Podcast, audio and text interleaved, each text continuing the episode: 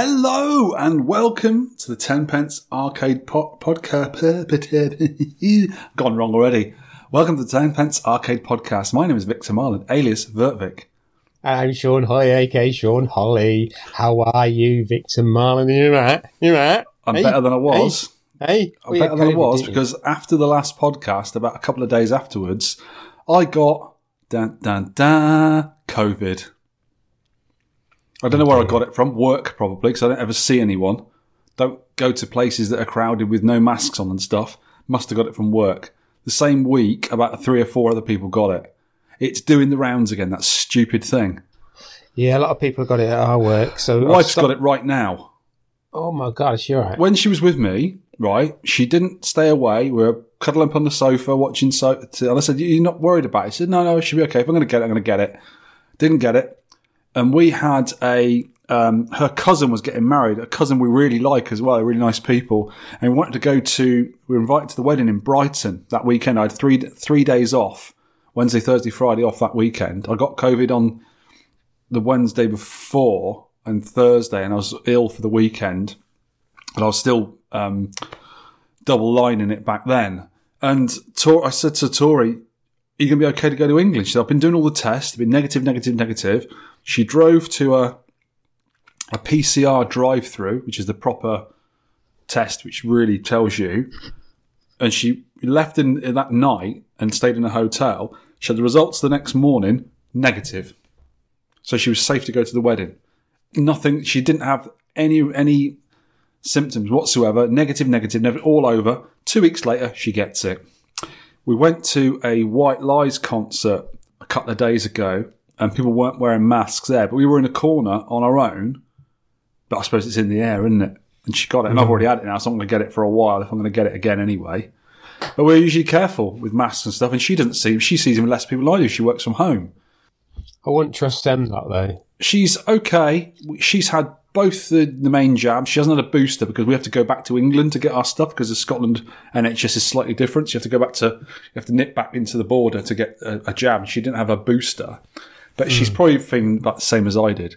Really run down, really tired, sore legs, headaches, little bit of a sore throat, but it's mainly being out of breath most of the time. Hmm. Not not Yeah, as bad bad. as mate you you'd have to go on oxygen or anything silly like that, which can happen if you haven't had, you know, the, the jabs and stuff. and You get it bad, but she's just feeling more annoyed than anything. She's got it, and I was the same thing. I was like, oh, goodness sake, couldn't get that wedding, which I quite fancied. Couldn't do anything at home really. It's too weak. You sort of go up the stairs, and you're like, need to sit down for a bit now. So yeah, I couldn't really do much. Oh, So that was a pain good. in the backside, but at least I got out of the way now, I suppose. Um, and it wasn't as bad as a lot of people have been getting, so I'm lucky. So that was, uh, yeah, bit of a bit of a bum ache that one. Oof. Oof, not good at all. But I'm still even two weeks later now. If I'm doing a bit, I was doing a bit of housework the other day over the weekend, and normally I just sort of go and do the whole lot, do the hoovering, do the kitchen, you know, take the rubbish out, do a bit of DIY, whatever I had to do. No problem at all, carrying as a day. But I did a few things like I'm gonna have a lie down now. I needed to sit down for a bit. It's like being a pension. It's like oh, I better have a sit down. I better have a sit down now and a biscuit and a cup of tea. Oh dear. So it does it does take it out of you, and it sort of lasts for quite a while as well. But luckily, I've got none of the other lasting symptoms, like no, I haven't lost my sense of smell or sense of taste. So hmm. that's good, which is lucky. But yeah, that was a pain in the backside. That one. There's a, there's a few got it at our work, but I'm I'm dodging it. I haven't got it yet. You So- had it early on though, didn't you? And you've been you've been boosted and all that lot. Yeah, but other people have had it three times. Three Really? Times. Yeah. Oh God, that's what working with the public does, isn't it? Blech. Yeah. It's bad enough working with people I work with. Nah. Got promoted at work. Did you? Yes, I am now the milling production manager. Oh, Which basically means- sweep, sweep, not sweeping the floors anymore. No, no, not anymore. But basically means I still do the same job, but instead of management deciding what work is feasible to do and not knowing what the hell they're on about, they come and ask me first, and I say yes or no, we can't do that. We haven't got the bits to do that. We haven't got time to do that. Or yes, we can do that, but order these things and give me enough time to do it. Hey, that's good. Well Yeah. done. So hopefully, hopefully, it make everyone else's life a little bit easier. Hmm. We'll see. Well done, mate. So that's all right. Yeah, it's okay. I've started another little project. Shall I show you part? I'll show you part of it on the on the little camera here. Look at that, Sean. Can you see oh, that? oh, is it, is it a letterbox? it looks like a letterbox. I need a letterbox. That have you ever heard of? It's it's not a Nintendo. It's made by Sharp, I think, but an FS1. Is it an FS1? FN1. I can't remember now. Basically, it's a portable TV with a SNES in the top of it. Oh, yeah. And that bit there, that little sort of triangle thing I've made, is going to go on. I've got a little 10 inch portable TV here, donated by one of our lovely listeners. It was Bill Wellham and he is an absolute darling.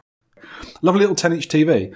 I'm going to cut a hole in the top of the TV and make that is only a prototype, that thing I've 3D printed. I, I designed that myself and printed it, and it looks like it's going to work. But that is the top bit that goes on then. You put your cartridges in the top of it, and there's a couple of switches and stuff there. So I'm going to put a bootleg SNES inside that TV with ports at the front for the controller. So you'll have a portable SNES inside a TV. Oh, wow. I've seen them. I've, I've seen You know, them. you know how much they are? They're about eight eight hundred to twelve hundred pounds to buy because they were Japanese only. You've got to get them imported from Japan and get them sent over. That costs a fortune if you can even find one. So they're really nice little bits of kit. But it's going to be my own version of it. It's going to be lovely. Really Oh, getting into that. that is a good project. So Also- them, one, them ones that are on the back burner, they're on the real back burner now. Them Oh yeah, there are, projects. there are a couple of back burners back. Them They're ones. in next house's back burners. Do you know the portable bar top I made, the CRT one? Yeah. That's actually finished now.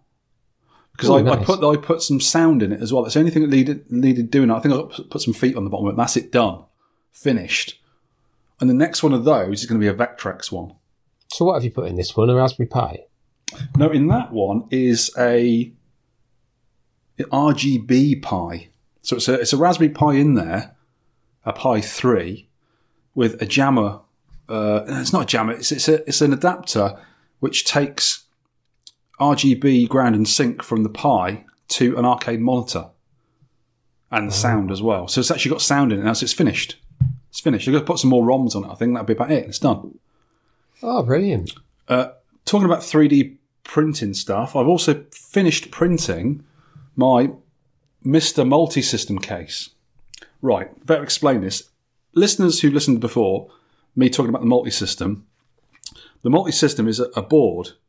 You add a DE10 Nano 2, which is the main heart of a MiSTer, and it's got the RAM already built into it. It's got a switch built into it. It's got SCART built into it, and a bunch of other stuff that you normally have to buy separately.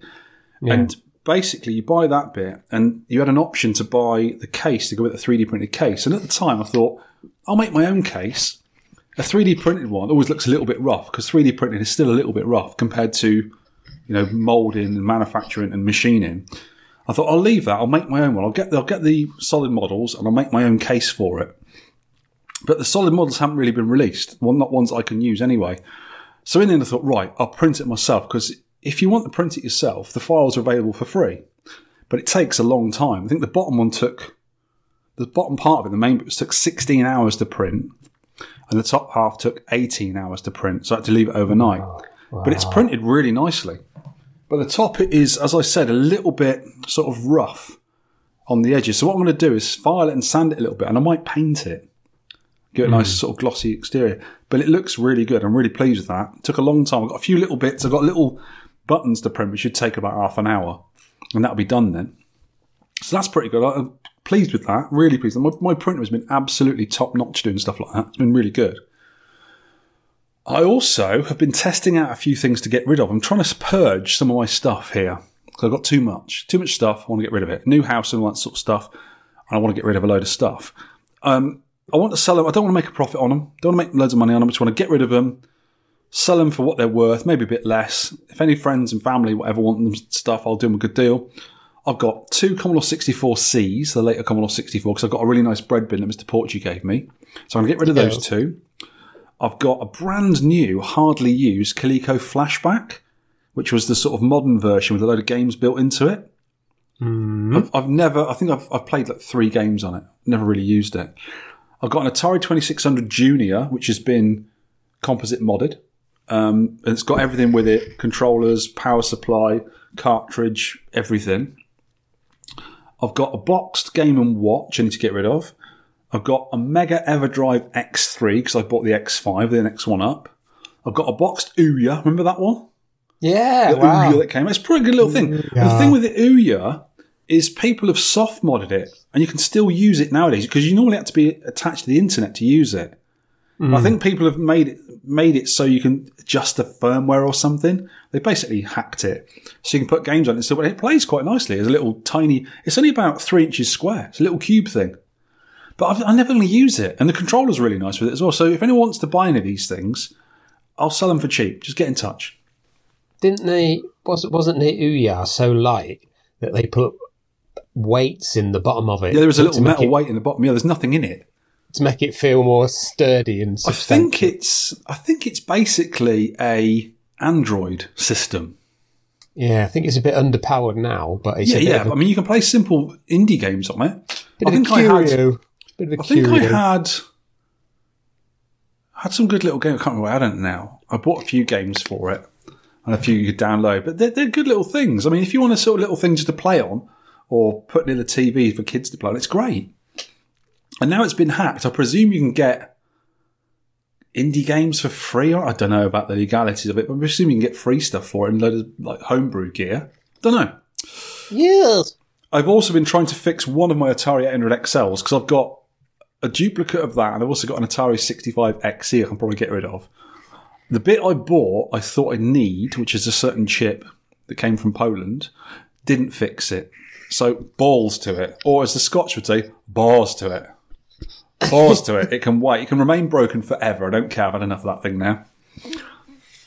Talking of Scottish stuff, um, in Edinburgh every month. I think it's the second Tuesday of every month. Can't remember now. There's a nerd get together of like minded nerds um, in in a pub up there once a month. I was going to meet up with fellow podcaster Mr. Gordon King, our Kingy, Mm-hmm. and have an evening of nerdy show and tell because people bring their stuff along and they sort of hang out with each other and they show each other what they made and what they're doing and stuff. All sort of retro gear, but it bloody well coincided with that gig I said I went to, the White Lies one. It's been planned for about over a year. I just completely forgot what date it was because I said to my wife the day, "Oh, I'm going to go to that thing on Tuesday in Edinburgh. So after work, I'll probably leave work and go." She goes, "What? The day we're supposed to be going to see White Lies?" I was like, "Oh, for God's sake!" I got quite upset about that with myself because I completely forgot about that. So I couldn't go again. But next month, it is it's not it's not even penciled in my calendar. It's it's scra- scribed in there with blood. So I'm definitely going next month, and I'll take a few things with me. Is this the one Ian Cullen's running? I think Is it is. it? Yes, yes, it is. So I'll meet him again as well, which is nice. So I'm going to take a few things with me as well because people have asked to see the X68000 I've got, which I still haven't fixed yet. So I can go along, maybe palm it off onto someone to fix for me. You never know. Be nice. I'm I can fix it right there and then. Bring solder irons and stuff. So I'm really looking forward to that. But that'll be next month sometime. That is about it, I think, of the things I've been up to. Um, oh, here's a thing as well, right? You haven't been to this new house I'm in at the moment. And No. you are cordially invited to bring cordial anytime you hmm. like to come up and see me, right? And when you see the house, you realise how massive it is. It's ridiculous. One of the reasons we moved to Scotland, house prices are better up here. I can have a bigger house for less money than hmm. London. London's crazy. It's broken. I can't afford to live there anymore. Not the house I want. So the front room is really big. It's like five by six meters or something. It's huge thing, really tall ceilings. And what the idea is, is when we get the, the remortgage through, we're going to knock through the kitchen into the, the room which my arcade machines are in at the moment and have a big kitchen diner. And the idea was, was for the front room to be a nice front room with all sort of projector in it and all this sort of stuff. And then all my arcade stuff and all my nerd stuff in this room we're in here, the project room, and all the gear and the consoles would go into the, a loft. We've got a huge loft, the size of the house. But the loft isn't done yet, and we might run out of money before we do the loft. So wife said, "Well, why don't we have your ner- nerd room as our snug front room with the TV and sort of sofas in? Because it's bigger than what we used to have in London. Because we had a little area in London where we used to sit and watch TV. So she said, "We'll have that, and you can have the the whole front room to put all your stuff in, which is massive. I'm really looking forward to this part of the house." because I can deck it out like 80 stuff. It's got huge windows in it. I can have part of it cordoned off with sort of those um, those IKEA cubes with stuff in, like nerdy stuff in. I can have all the arcade machines easily in there. I can have my table that I do with soldering and 3D printing on. I can have a podcast studio, everything in one room. Oh, all my good. all my pardon my French shit in one room. And that'd be cool. I can't. And even and if we if we do eventually get into loft the loft and do the stairs and board the loft, we can have another few bedrooms up in the loft. It's huge, absolutely huge. So I'm really looking forward to having a six by five meter area, Victor Cave. Wow. It's gonna be wow, cool. That'd be good. That'd be good. You need to come up and see the house sometime Yeah, soon. we're try- trying to organise a meet, aren't we? But Yes, then you, Mr. Porch, Mr. Twenty to Five. Um, but you lot are too busy, especially Mr. Twenty to Five. He's always busy. Silly man. You need some time off. Calm down. Go back in your box. yeah, yeah. yeah, so that's going to be coming soon. That, as far as I can think of, is all I've been doing lately. Yes. So, son, tell me what you've been up to. Pointy, Well, pointy, pointy.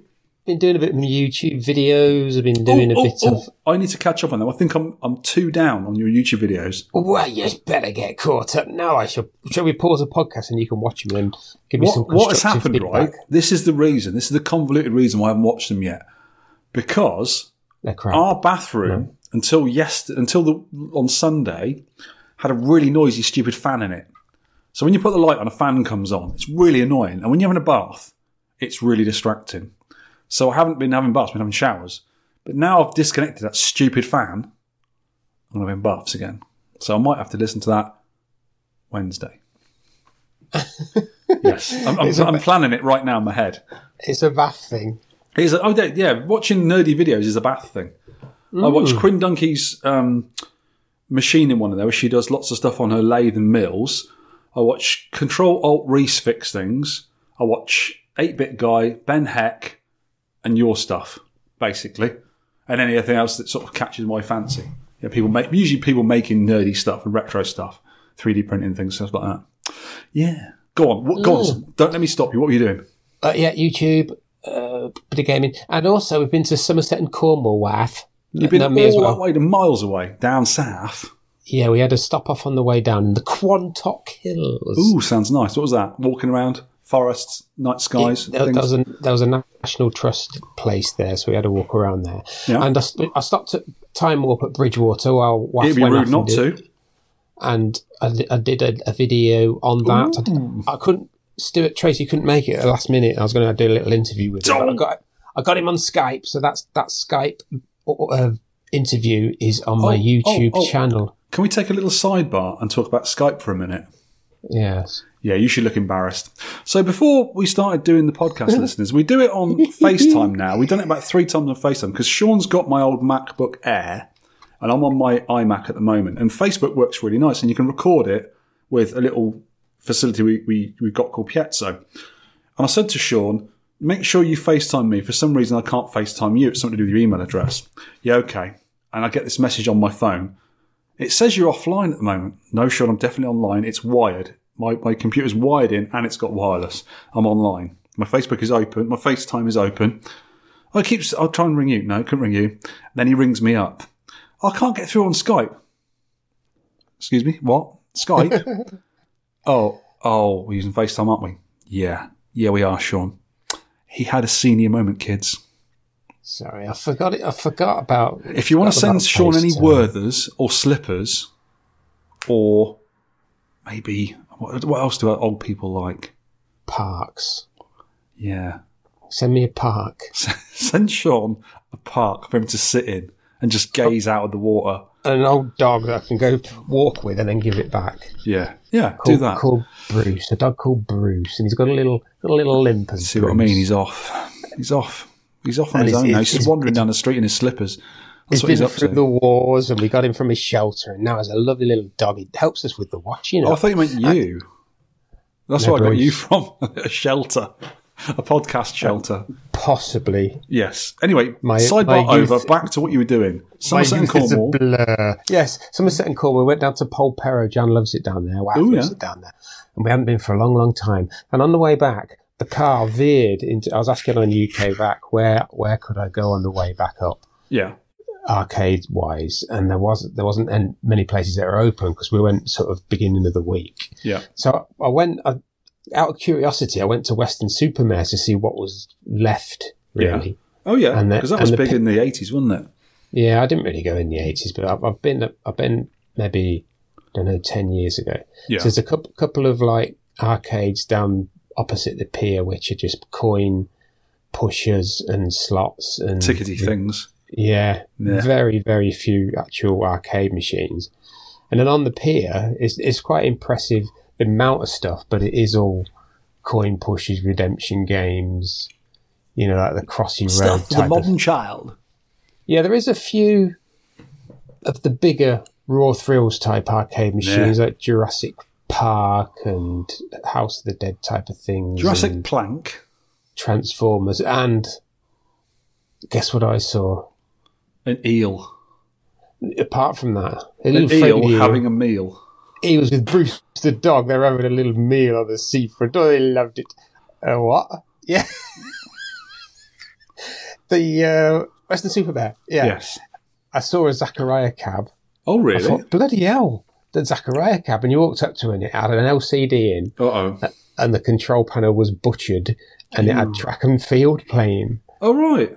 A track and field marquee with uh, like drilled in buttons on a Zaccaria I wonder if it was actually running a PCB or just MAME or something, or a Pandora's box inside. I bet it was, It was an- something like that. It was an LCD, but I didn't know. And it had a couple of the other things was a couple of Space Invaders with LCDs in proper cabs, proper cabs for LCDs. It's a shame they do that because you can just use a TV. It's not that difficult Hmm. to wire a TV. I bet. I bet an arcade op could wire a TV into that and make it look better.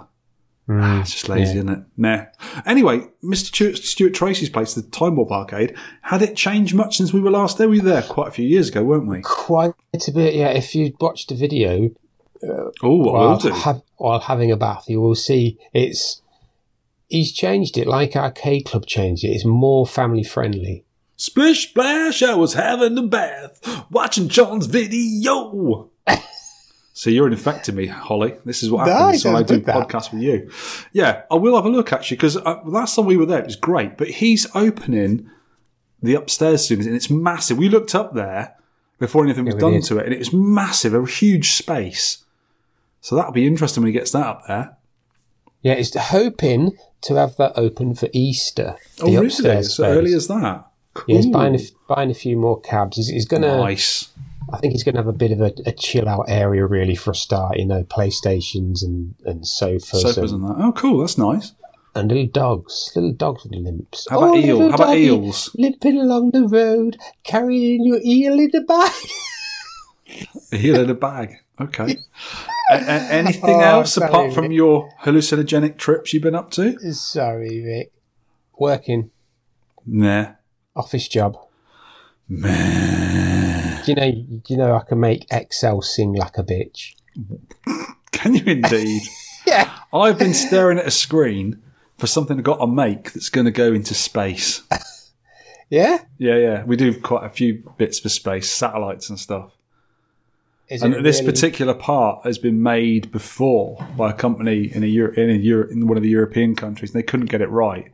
So God knows what they think I'm going to get it right. I've got no idea. I've got a good idea. It's titanium as well. It's a big old thing. That's what I'd do. I'd get a paper airplane, cover it, cover it in titanium.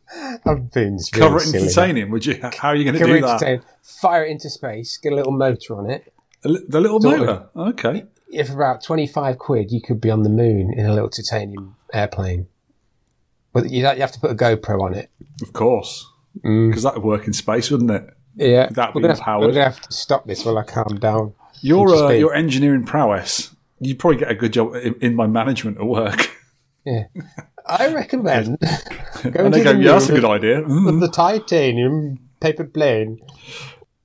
Sean, what have you been playing lately? Borderlands not- 2. I'm not even playing much. I've- Yeah, I've just been Stop chilling out. and- playing Borderlands 2, I've started again. you massive twerp. It's What just are to chill you? out. It's just to chill out. And I've been playing the featured game. Yes. And I don't think I've been. Do you know when we went to Polperro, I took the Evercade down. I thought, oh, we'll have a quick oh, yeah, you're this. portable. Yeah, and I didn't play. I didn't even switch it on. Have you got any new So- games uh, for Evercade lately? Because there's tons of stuff coming out on that little thing. Yeah, it's, it's wasted on me because I don't play it much, if at all. So well, play it more. I really like the idea of it, and there are arcade now. There's arcade carts. Ooh, that appeals actually, to me. Actually, actually, arcade ROMs. I think there's four oh, really? packs. Yeah, four packs. Data East, Jalico, Jailco. I think not Jalico. I'm not sure. If you've got um, Data East, that's got Moon Patrol on it, hasn't it? No, they, it, it, they're sort of obscure games, and you can play them all in MAME. But Yeah. it would, would be nice to play them on a handheld, I suppose. I've yeah, they're not very good idea for expensive a ha- either, are they? No, they're like 15, 16 quid. Treat, For treat yourself. do you know, I've got a good idea, right, for a handheld. Here we go. Uh, not a silly answer. Go, go on, Sean. Don't disappoint us. Go on. I thought He's revving himself up. when you get these handhelds like these Anbernics and these PowKiddy Go things, and you're Yeah. trying to play, trying to play like pop- Playing with your feet. proper console games. The, the screens are too small. How about a handheld with just handheld ROMs on it? So you've got Game Boy, Game Boy Advance, a 16-bit, not going into not going into PlayStation Portable. Oh, so you mean games that are sort of more catered for the size of the screen? that were actually on handhelds like Game Gear? Well, I've got Wonder that already. Swan. I've got Wonder that already. Because Yeah. I bought a. Uh, oh, let me get out the drawer. It's actually Right, this is flag. live. This is live, kids. I'm getting out the drawer. Where is it? There it is. Got to remember what it's called. It's in a little pouch, and it looks exactly like a Game Boy, but it's got a Pi Zero in it. A Retroflag GPI case. Yeah, It's got a couple of extra buttons. It's got two more buttons on the front face. It's got two on the back. And all I've got on that, it'll run loads of stuff that a pile run using Recalbox or whatever it uses.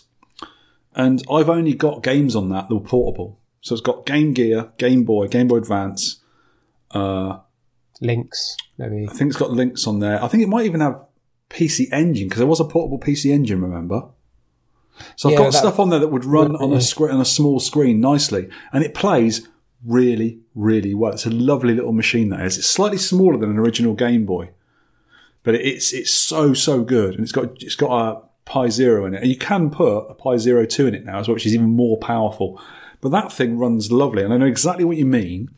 And when I when I put together my Game Boy Advance, I got a new I got a new case for it, an orange case, and I've got a new. I've put one of them IPS screens in it, which are absolutely crystal clear. They're lovely, and that hmm. only plays Game Boy, NES, Game Boy Advance. That's all I play on it. Even though I can play other stuff with the cartridge in there, that's all I play on it, and it works absolutely lovely. But I see, I, I get exactly what you mean totally. Yeah, ga- games that just appear because I don't believe nice in playing. project for me to do that actually. Yeah, those IPS screens are quite easy to fit, you know, they're not difficult. I don't think you have to solder anything, you know. And that one's also got a, a lithium ion battery in it as well. So you don't need normal battery, you just plug it into USB and it charges it for like six hours or something. Um, I mean, just getting just getting a handheld from there's a, there's one that's coming out soon called a Retroid Pocket Two Plus, not the two Two Plus. Oh, this is like a modern thing, yeah? Yeah, and that I bet they're looks super powerful though compared to the old handheld. So they're super powerful. Yeah, and I thought I'd get one of them. It's on. Pre- you've got to pre-order. it. I think it's out in April. I think, and then that you could put all the handheld games on it, Yeah. and, and maybe a few eight-bit systems because they'll they'll look good on a small screen. But things when you get Yeah. like PS1 games and Dreamcast games on that tiny screen, I'm not. Yeah, yeah, I I'm I know what you so mean. stupid. I know what you mean. The Yeah. simple stuff is pretty good, but then it does get a bit difficult. Yeah, I think so. Yeah, absolutely, absolutely. That's, that's I might do that. I might do. Anyway, so you've not been playing much, basically, have you? Been playing a lot of Borderlands 2. Oh, you're a letdown. You're such a letdown. If you'd said Boulder Dash 2, I'd let you off. But no, that's not the same thing, is I, it? I've, I've been, I've actually been to research for the latest game, a featured game, which I think is going to be a good one. I've, I've actually played a few weird MAME things, but not not a hell of a lot of stuff really. Yeah. I've been playing hardly any. I I played every now and again. I go into the arcade, right? Because that room is particularly cold. I don't have the heating on it, so we don't really go in that room very often. But when I do go in there now and now and again, oh, just just put the Space Invaders on my little trim line because it's got the multi game, the Braze multi game in it, and I nearly always play a quick go of Space Invaders one or two, and I always play Lunar Rescue. I love that game. I still love that game to this day. Such a good little game. And I nearly beat my high score on there, the 12,000 odd. I nearly beat that. Love that. So I've been playing that a little bit. But mainly, mainly I've been messing around with the Atari 8 bits because I tried to fix that 800 XL. And another one I've got, I've got two game solutions for that. I don't use tapes or discs. I just re- refuse to do it. I'm not going to go back in time. So I've got a thing called a Side 2, which is a cartridge with a compact flash in it. And that mm. plays, only plays .xex games and .com, I think. It doesn't play the, the disc images. It plays these XEX images. And there's a certain number of games on there. But my my uh, Side 2 firmware is the very first version. And to update it, you need to have an Atari computer with updated memory and stuff. Mine's just a stock 64K one because it hasn't got enough memory to do it. So I sent it off to someone who I will be thanking later on on Atari, and they fi- they sorted it all out for me.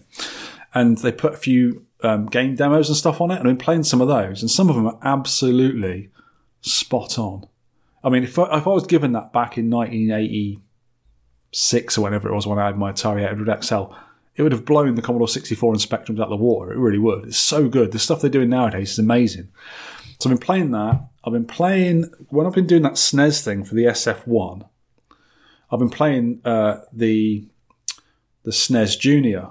Uh, someone sent me, which is it's a copy one, and I was playing Drop Zone because you recommend, recommended Drop Zone on the SNES, and it is a really good version. Because I usually play it on the Atari 800 XL, which is a really good version, but on the SNES, it's another level.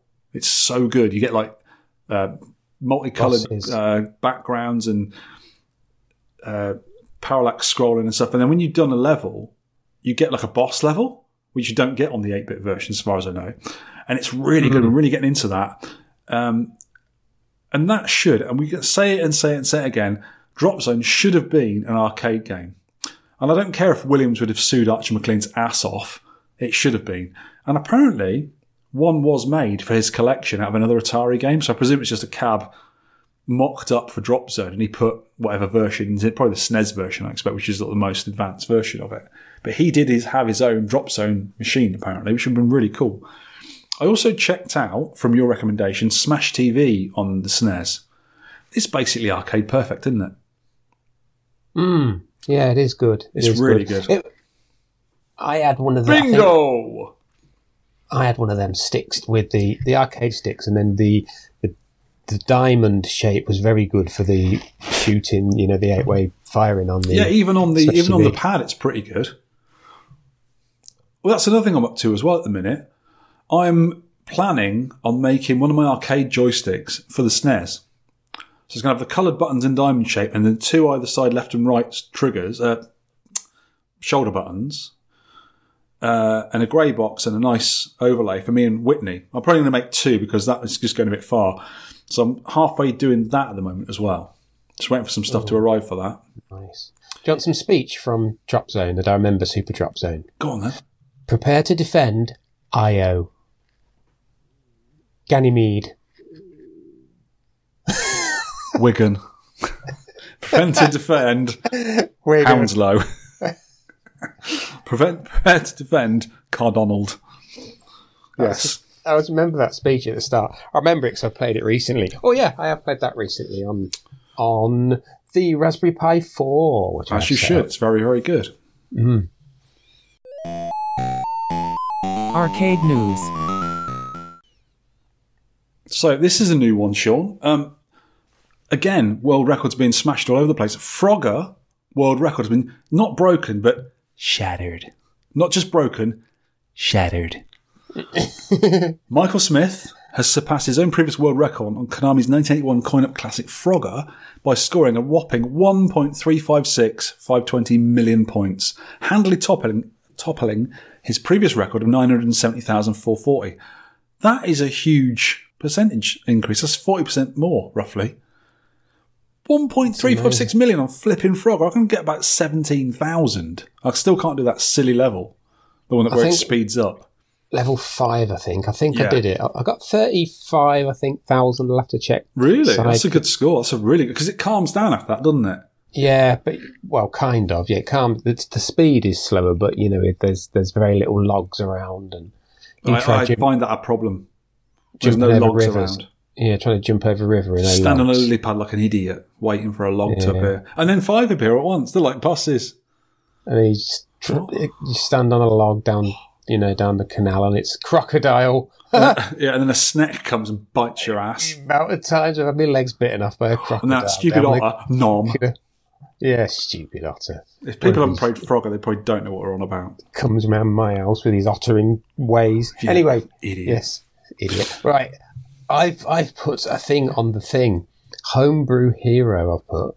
We could have this as a se- segment, couldn't we? Homebrew. There's so many of heroes. them about. Yeah, there really is. I might have nicked that from somewhere else. I'm not sure. Bagman Strikes Back on the Commodore 64. Another version of Bagman. Yes. It's got the original. I can't remember how many levels was it like. 16? Yeah, and there's 24 more levels. Wow. And It I looked at a video well. of this. I'm going to get this. 'cause It's on Switch. It's on itch.io.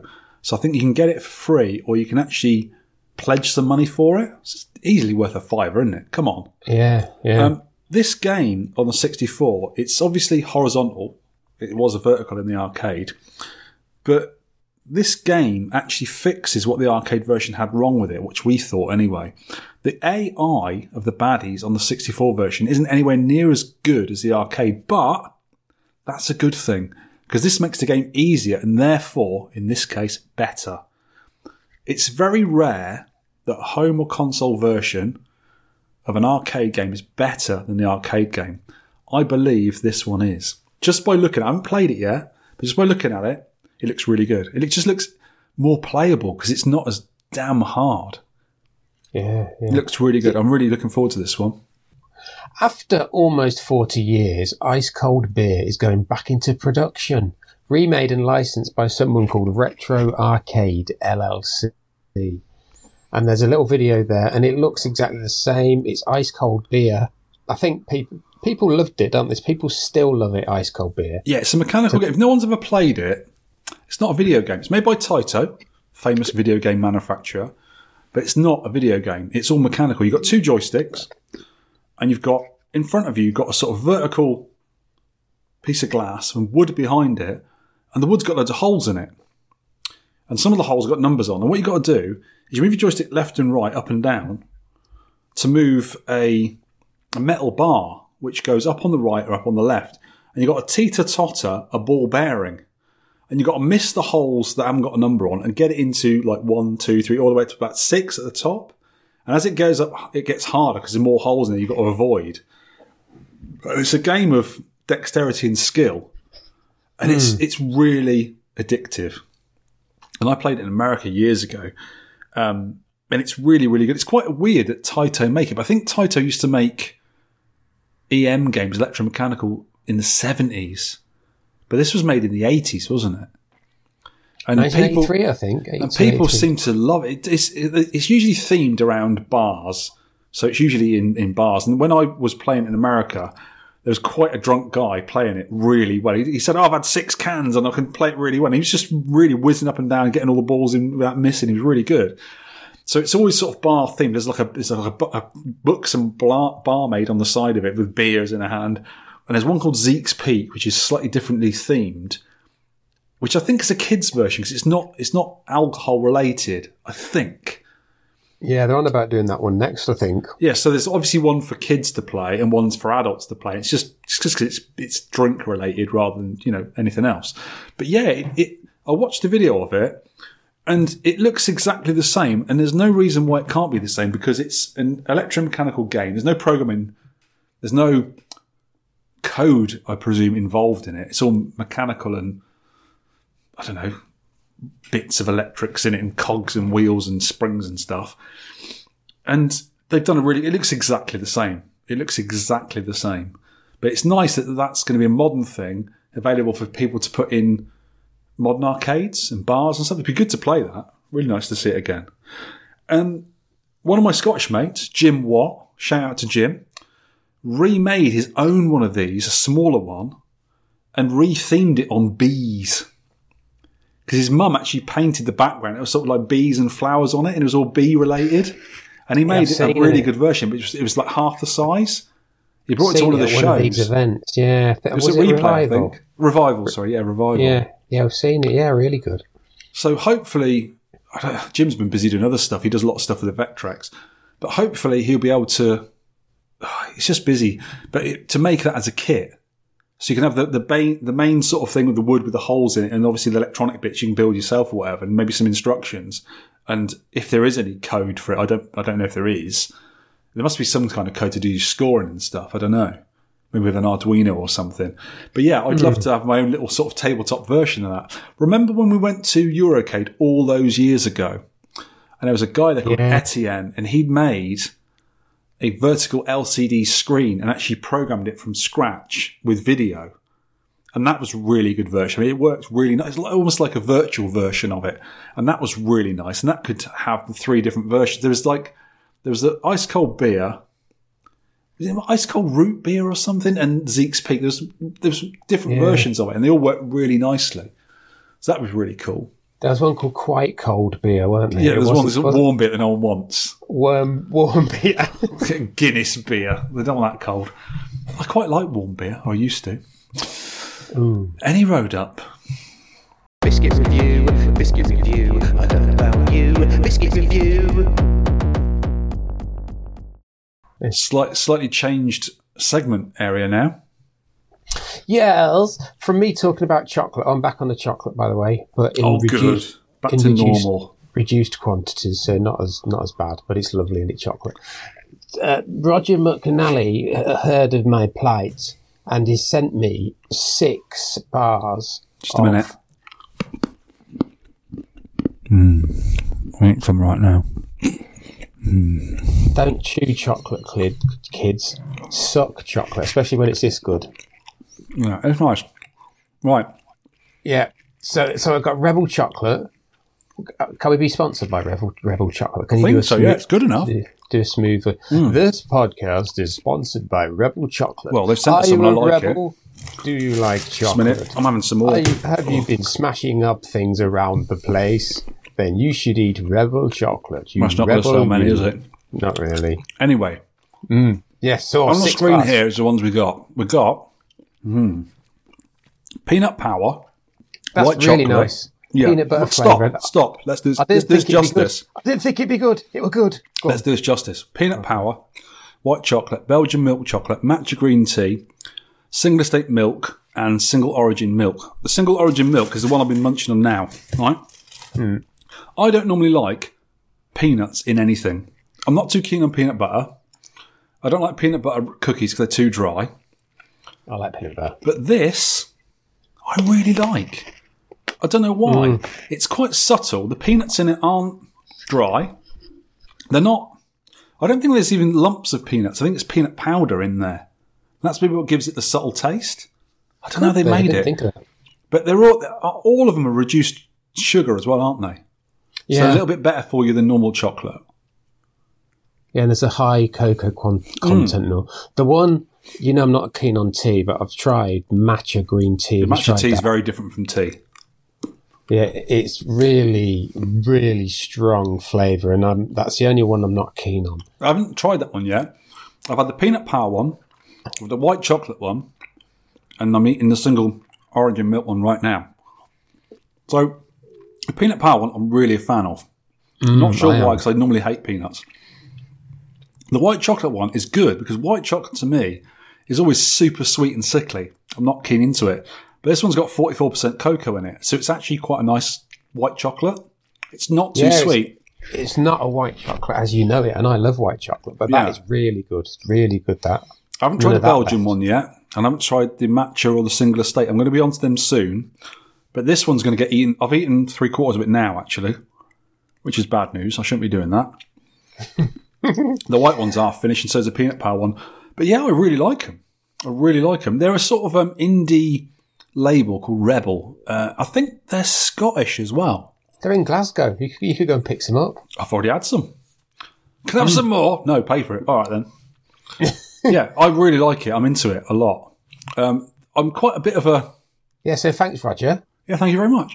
It's been lovely. I, I'm a bit of a a chocolate ponce.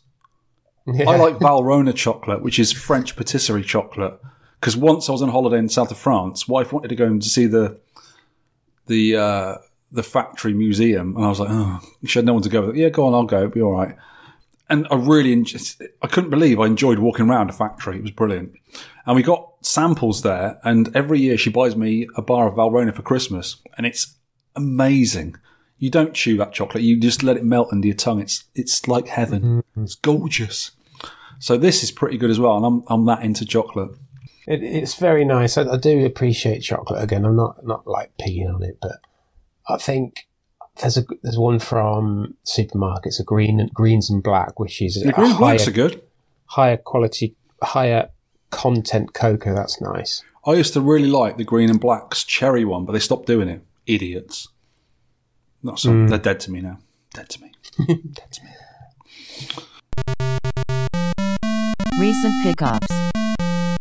So nothing really. It's a bit nerdy, but nothing arcadey. I don't really buy much arcade stuff anymore because I've got everything I need. I think I bought a small 2.4 inch Arduino touchscreen to replace the one for an Atari hard drive emulator. Um, oh, what are they called? Oh, I can't remember the name of it now. But it's basically a hard drive emulator. You put um, you put ROMs on it, you reset it, and it, it the ROMs act like hard drive images. But when I took this one out of the box that I had it in to use it, the touchscreen wasn't working on it properly. You can actually program it from the Atari itself and put ROMs on it that way. But the idea is you press the touchscreen, you can do it from the touchscreen, and when you reset it, you've got different images. So that stopped working. So I took it apart, tried to redo the firmware on the Uno, the Arduino Uno, and that stopped working. It's just a cheap copy one. And that stopped working. So I found another Arduino Uno I had, which was in my Theremin I made. I nicked that because I don't use the thing. And reprogrammed that, and it's working now. But the touchscreen isn't still working in it. So I've bought another one. I'm waiting for it to arrive now. And hopefully that will fix the whole lot. But basically, I've remade the whole thing again. Right. right. So you just you just wire it into one of the SIO ports, which is the the plug in the back of an Atari. It's like five wires, I think. Because the original one, Mr. Bobby Iddod made for me, and it worked for years, absolutely fine. But when I've had it back, it's not worked. Probably in the movie, it probably got knocked or something. I don't know. So basically, I've remade that thing, and it's really good. I've also bought, and I haven't even opened the box yet, right here, some rotary encoders, which is like the little click wheels, uh, to make some more Vectrex Tempest dial controllers. Because people keep asking me to do them, so why not? Oh, this one's actually for you. Where's it gone? This one's for you. Do you know what that is, Sean? Put hold up to the camera. It's a small teeth. It's very small. It's, it's a gum shield. No, this is a For- mini SD card reader PCB component. That's going to get soldered to that Game Boy Advance cartridge I've got that didn't work properly. And I'm going to send it to you because I got a new one. Ooh. So you can put ROMs on it for your Game Boy Advance. So hopefully I'll be able to fix that and send it to you. The reason I didn't get it a while back is that thing was about a pound. And it's going to be like eight quid delivery from RS. So when I bought the rotary encoders, which was over 30 quid, you get you get delivery free. So I got that for a quid. So that's all it's worth. I'm not going to pay eight quid to have a, a one pound thing delivered, am I? I'm not an idiot. So, so what did you do with that? You just got you, it's got to solder it to the PCB. I've got to unsolder the old one because it's not working and resolder it to the board. That's it. Oh. Hopefully Oh, it'll what, work. what, and then it'll play ROMs yeah, on a mini SD card. on a Game Boy Advance. Yes. Oh, that's good. I, I, I had How difficult can it get, kids? I had a, a Game Boy Advance. Oh, that, it was just it. Yeah, I've got the SP. I've still got it, but it had a cart with it, and you could put ROMs on the cart and then put it in. But you, I got One at I a got to- time. we could have loads on it, but I put I, Right. ended, I put WarioWare on it, and just I loved that game. I never never took it off, so I might as well have just bought WarioWare, the I've never, original. played, Ra- I've never played that, you know. Never played in the WarioWare games. it's the original. It's like Mm, okay. Is it mini games? Yeah, but but some of them are like good enough for a not a, a standalone game, but they're like the, the precursors to like these endless runner type games or stuff Oh, like that. Or, I'll have a look Yeah, at that, you know, because I've always been yeah, interested in the Wario one. I never played them, but everyone seems to like them. Yeah, the, the Hmm. ones later on, I think, you know, with the Wii and that, the, you had to use motion controls and that, which I've never been into motion controls. But the, the original. You've never been to motion, really, have you? No, not really. It's all that moving. It's overrated. Yeah, I loved it. I, so Cool. I still well, look into that. actually. But I did have it before I put that on. I had a Game Boy emulator on it. So I had a Game Boy emulator running on a Game Boy Advance. Yeah, that's, that's what this has got built in. The cartridge has got Yeah. a NES and a Game Boy emulator built in, and Game Boy Color. So you can play all those hmm. things on it, and and Game Boy Advance games. It's quite good. Oh, awesome. Here's another one. Not a wallet get, but I swapped an Apple IIc I had. I never really used because it uses five and a quarter inch floppies, and they're all crappy. Um, an Apple IIc or Apple IIs, right? I'm going to annoy a lot of people now. They really are a poor man or a poor woman's Commodore 64 or Atari 8 bit, aren't they? I don't know. I've never seen one. I've seen them, but I've never played The thing one. is, they came out in the 70s and they got I upgraded a have bit. played one. Sorry, I have played one. But they never really were as good as Commodore 64 Atari 8 bit. They had weird colours, weird sound. They were a bit of a brick, and they just weren't as good. Sorry, Apple II fans, they weren't. They weren't. So I swapped that for an MSX. I've always wanted an MSX, right? I really love the industrial design of these. They're really nice, chunky computers with really nice keyboards. And especially the one I've got now, it's the common Toshiba 64K version. Um, but I've got to wait. I haven't played any games on it yet because I've got to wait for an SD card to arrive, which I've bought, which is another wallet thing. Uh, so I can check out the cool library of games on it. I was watching a video the other day of their version of Nemesis or Gradius. It's a really good version. It- It's way better than the Commodore 64 or the Spectrum version. Way better, I think. So is it MSX2 or MSX original? This is an MSX MSX1, which is 8 bit. MSX2 was 16 bit, which was sort of almost Atari, ST, and Amiga, uh, and Oh, right. 68000 or whatever. So that was the better version again, MSX2, which are quite pricey. Um, I haven't got any cartridges for it because they're getting quite expensive, the MSX, and I'll be buggered if I'm going to load anything from tape. Ugh, perish the thought. I could use, thinking of that, you can actually use a mobile phone or an iPod to load games into that, can't you? Oh, yeah. The, it actually uses the sound and Yeah, to use the sound. So you can use it. You can use an iPod as a tape player. Basically, you can get the the game files on audio as they would be from a tape. And I could probably plug it in, and I might try that if that thing doesn't arrive soon. Just try it, see if I can load a game into it. Because I did that on the Spectrum ages ago, and it works really well. Works fine. Yes. Anyway, so that's nice. I've got it over there. It's a really nice looking computer. I really like those computers. Always If you wanted want, one. I tell you what I could do for you. I Oh, could send you. I could send you a recording, like you know, the, the, the squealing sound of the tapes. I could send Go on, you give it a go now, then.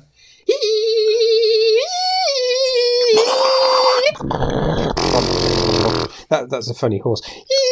You could do that, and And what it would say at the end is R tape loading error. It'd say, "Wow, this is the best game ever! It's a baldy fool falling down a hill, leaping over sheep."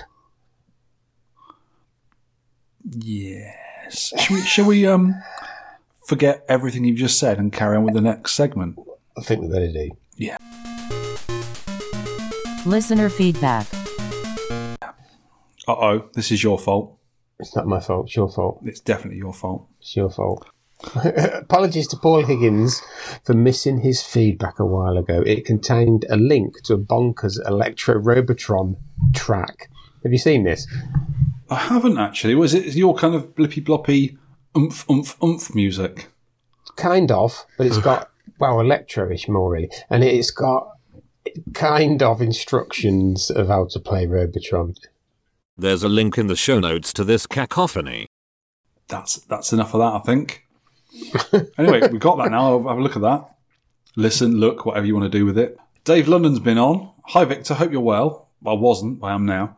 Thoroughly enjoyed the last ep- the latest episode, and thank you both so much for reading out my email regarding listening through all your previous episodes. I'm a good halfway through now, stopping to listen to this new episode. Ah, otherwise it'd be about three months before you heard the feedback.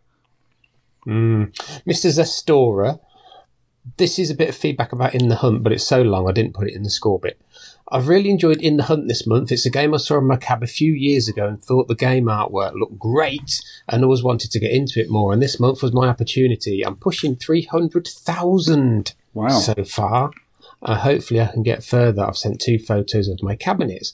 I built the cocktail cabinet in 2006 and it's had plenty of use. I've seen these somewhere. Is it on our Facebook pages? I've seen them, seen them somewhere. I'm eating chocolate. Sorry, come. Oh, it's all right. I, I've spent, yeah, yeah. I built the cocktail cabinet. this is the. The design is based on Miss Pac Man cabinet plans are found online. It has 19 inch LCD, which may not mm. impress you, but I haven't had to maintain the monitor in all these years. I only use a simple front end on it, and I can play any game in the main collection. You can see a beer coaster I got from a, a barcade we have in Brisbane, Brisbane here, called Netherworld. I've heard of that one. We have to go there. It's not far. Yeah, we'll just get on the bus, shall we? Yeah, it's like a big, big boss thing. It has a good collection of well maintained arcade games and craft beer. A two player stand up cab in permanent is permanently on loan to me from a friend who was moving to the US but never made it due to COVID. So he hasn't asked for it back so far. It has a Trinitron monitor in it. And so when I first saw it, it was an LCD because it is so flat. The flat screen Sony Trinitron. I remember seeing adverts for them. It might be flat, but it's also very tubey, so it's allowed. Mm. Tubey. It's just, it's just how they've made the glass in it. Is there any? Is there weird technology that enables it to be? No, I'm not sure. Yeah. Don't know. It's still a CRT, so it's good. Nice screens. Peter Ward's been on. Hi, Victor.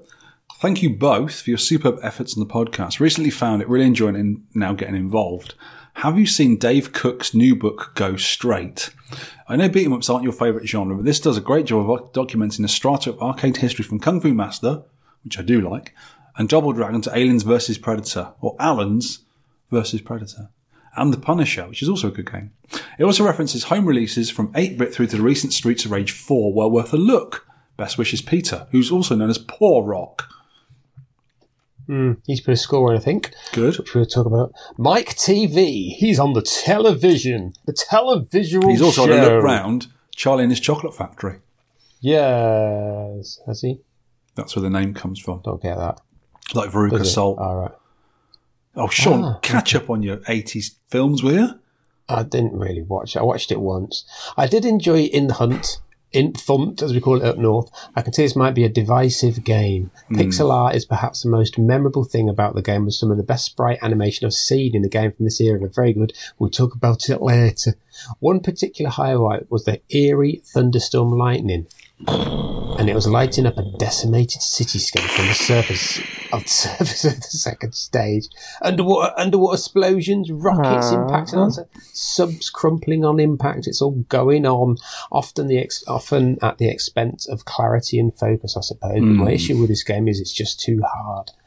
Yeah, I put this bit instead of being in the scores because there's a big, big bit here. Admittedly, I don't have much time to put into this game, but it's really got the better of me for now. Trying to pump some more credits in it and have a look at the levels seem to be a task in itself.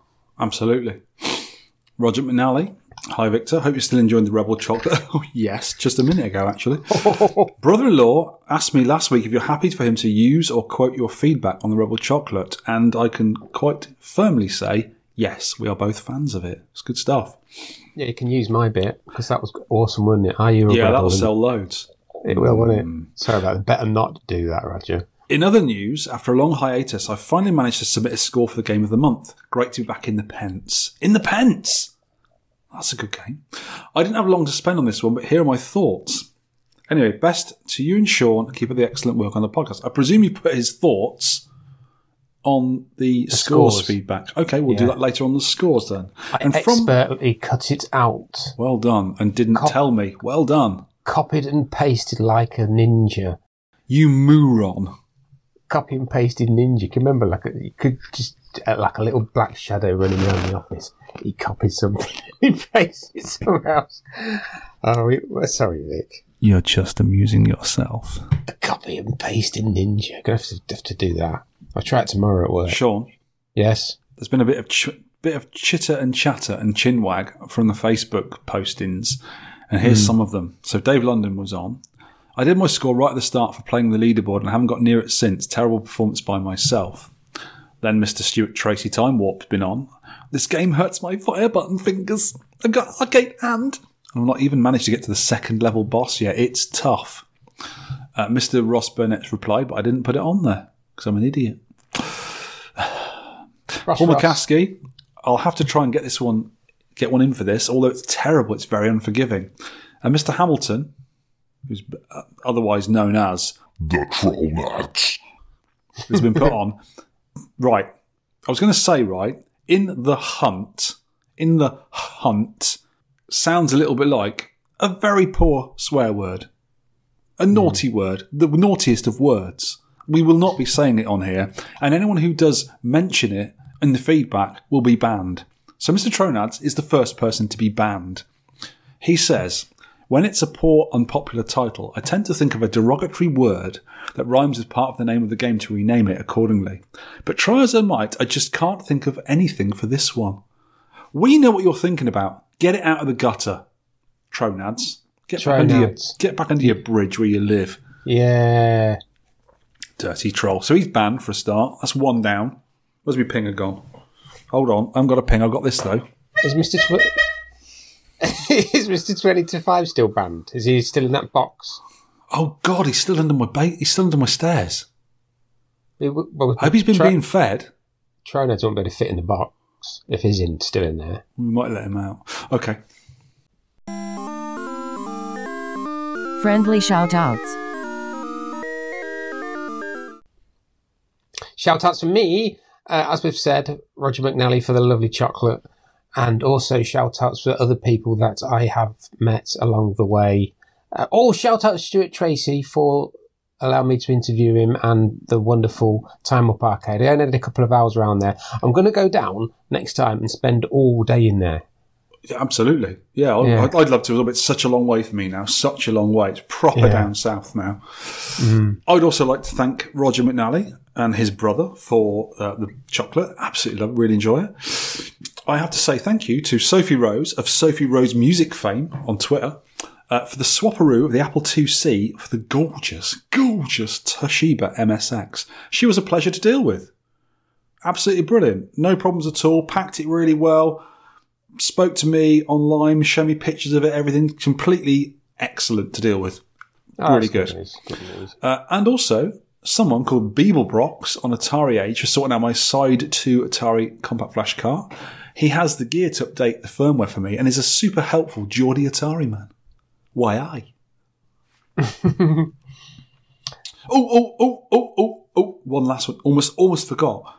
Thinking about that um, Nintendo Sharp SF1 I'm making, Mr. Ali, Retro Hunter, sent me a NES Junior copy to use for the guts for it. So thank you very much for that, Ali. Cheers, mate. He means SNES, of course.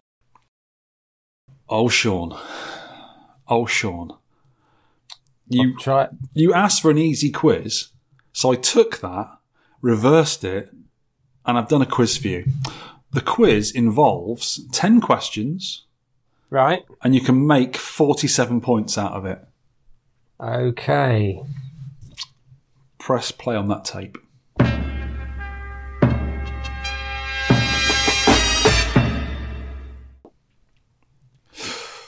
Sean, Yeah. Mr. Holly. Yeah. get your thinking cap on. Yeah. Question one. Right, this is going to be. I've called it the annual quiz. So mm-hmm. at the end of the quiz, at the end of the question, is going to be a date-related question. Right. So, and there's multiple answers. I'm going to get my pen out right now and write down how many questions you get right. You ready? Question Yes. one. Some of them are easy actually because I, I did take heed to what you said. What Yeah. are the point values for the flagship on Galaxian? You get one point for each answer. The point values of the flagship, the yellow flagship in Galaxian. If you can tell me the point values and where you get them, why you get them, you get the points. When they're di- when they're diving, eight hundred, Ah, but what? Yeah, eight hundred. Yeah, three hundred, yeah. and one hundred. Nope. Is it not? No.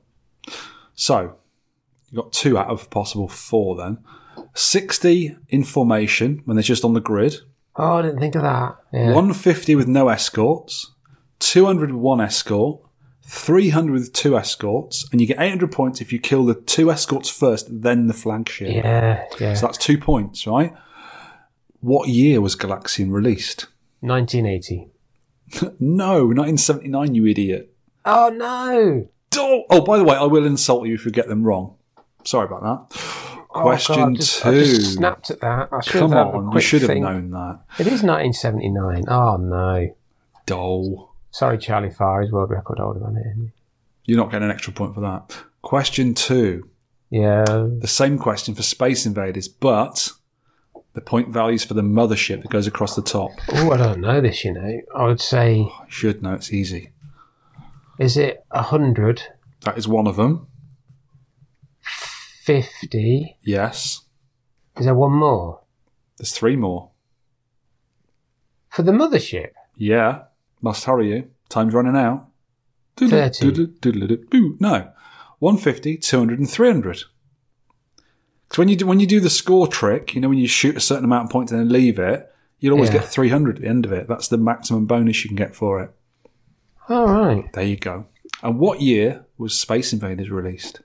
1978. Yes. Right. Ju- June or July, I think. You're not getting extras for that. Question three. What is the highest points you can get for the large planes in 1942? The ones that come on every level. Not the in, not the inter-level ones, the, just the large carrier ships, so, planes. Oh, God. What's the maximum pointage you can get for them? 5,000. No, it's 9,000. Ah. Goes all the way up to 9. It starts. Oh, oh, there's an extra question. What is the first score you can get for one of those? 1,000. 2,000. I thought this was your favourite game. Yeah, I've not played it for ages. So, when you play 1942, right, and you shoot down the big aeroplane, you get 2,000 points for it. If you don't die and you shoot the next one down, you get 2,500. And it continues all the way up to 9,000 points if you don't get killed. And it can, it stays at 9,000 points. So if you don't get killed, you get tons of points for it. Oh, bugger. Question four. Oh, bugger indeed. Green Beret. What attacks you at the end of level two? Dogs. I've got written on here dogs, but I'll let you have that. Yes. And what year was Green Beret or or Rush'n Attack released? Oh, it's either. I'm going to say 83, No, isn't that early? 85. 85. Oh. Question five. What are the pink and lilac baddies called in Kung Fu Master? They've got a um, specific name. I'm not rubbish at this. I think they're called Blitzen. No. Why don't you try an educated guess? Pink. Uh, ninja. That wasn't even a Puncher. word. What? Puncher. no, Leapy. grippers. They grab you, don't they? Grippers. Grippers. Alright. And what year was Kung Fu Master released? 1984. Yes. Question six. What noise do the large burbs on Phoenix make When you shoot them. when you shoot them? Good enough. and what year was Phoenix released? 1980. Correct. Question seven. What is the action button on Super Pac-Man labelled as? So only one button on. Well, there's one either side on the control panel. It does the same thing. What is labelled as? Is it speed? Mm, I'll let you have that. It's super speed. Yeah. And when can that super speed be used in the game? There's only a certain time you can use it. When the machine is on. Mm, Sort of right, but there's a specific time when it's on. You've got an answer for everything, haven't you? remember. You've got to collect all the. Have you got to collect all the fruit first? No, it's when you take the uh, when Pac is in super mode when you've had a super pill. You know when he goes all big. And what you can do is really zip around the place. Apparently, I never knew that. I never knew that. What year was Super Pac-Man released? I'd say 82. Correct. Well guessed. Question eight. This is a big one. This is the biggest question in the quiz. Uh oh. Name as many of the centre fruit and veg bonuses on Ladybug. One No, I point for like- each one. You know I don't play this game. Well, you all, should. It's brilliant. Come on, guess. Fruit, pineapple, No, banana, no, cherry, yes. This is where you get your big points from. melon, You're a melon. No. cucumber, Yep. artichoke. Uh, no. If I said cherry, I said cherry, I? You did. I'm thinking of Glaxon. I'll give you another 30 seconds because I'm getting bored. Orange, apple, No, no, banana, no, lettuce, no. tomato. Yes. I'm trying to think what's in our fridge. It won't be in your fridge because most of them are Japanese fruit and veg. Pate. What? That's in our fridge. You've got to do something to make it a pate, you idiot. You've got to squash it. Oh yeah. what do you mean? Chicken liver. Chicken liver. That's not a fruit or a veg, is it? Chicken liver. Pate. And anyway, it's pronounced dear. pate. Oh, yeah, sorry. Sorry, Vic. Shall I just tell you them now? Uh, no. I want to let's just on. let's make, make the listeners go through this forever until you get them all right. Try- there must be. There's loads of fruits. Lemon. No, just a minute. Can I just take can I just take that quote from Holly? From from Holly. There's loads of fruits. Yes, there is. Well done, sir. Grapefruit. No. God, you're rubbish at naming fruit and veg, aren't you? Veg or veg. Is this is this is this missed out of your brain? Have you missed? Carrots. Yes. Carrots in ladybug. Yeah. It's like No level wonders. three. Everybody Poor- knows that. I can't get on with them swinging gates. You know, I've never liked it. They don't like you. Um, that I think that'll do. I've had enough now. Right. From level one onwards, cucumber, eggplant. I said that. I said Yeah, you got cucumber. cucumber, eggplant, or Eggplant. I don't even know what that is. it's a uh, It's a plant of eggs, isn't it? the purple things. I call them eggplants as well. It's the American name for them. Aubergines. You massive flap. There's an English name, I can't remember it. Carrot, radish, parsley, tomato, pumpkin, ba- bamboo shoot, Japanese radish, mushroom, potato, onion, Chinese cabbage, turnip, red pepper, cherry, sweet potato, and horseradish. All Asian, well, most of them Asian fruit and veg, actually. So they're not going to be in your fridge, are they? We've got radishes in. You've got a couple of potatoes, that's all you've got in your fridge. Don't have potatoes in the fridge. You're a they're in radish. they're in a cupboard. That's true. Question nine. Oh, actually, what level, what year did Ladybug come out for another point? 81. Yes. I wish I hadn't made this quiz so long now. I'm getting bored of it myself. Question nine. What is the lowest number of feet, as in length, you have to dig through on the first Mr. Driller game, the American version? How many feet have you got? That's the oh, lowest oh, I have version. no idea. I would say 50. 50 feet. Yeah. What you, you do realise that Mr. Driller's at least five or six feet tall, so he's got to go How- like five lengths of himself to finish a level. 10. 100. 200. No, 2,500 feet. Oh, that's a What year was Mr. Driller the first game released? I I have no idea. I don't know. It's a Uh, later ver- later one. So what do you reckon? 90? 1990? 1999. Wow, yeah, So I it's have no only idea. nine years out.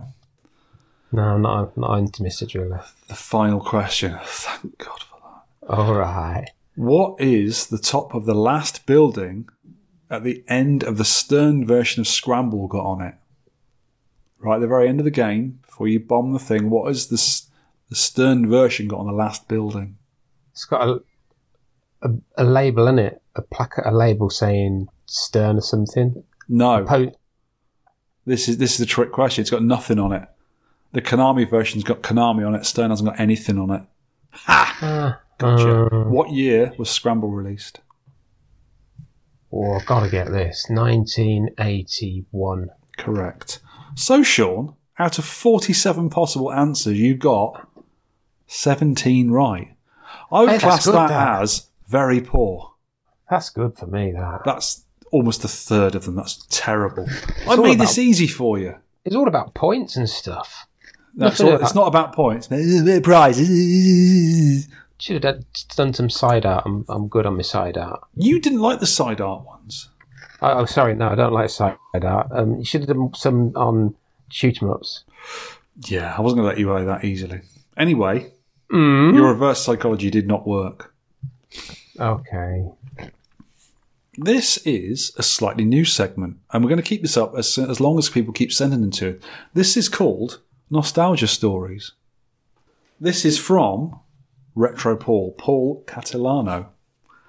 Dear gentlemen, should I do this in a Welsh accent? Because he's obviously from America. Yeah. Maybe not.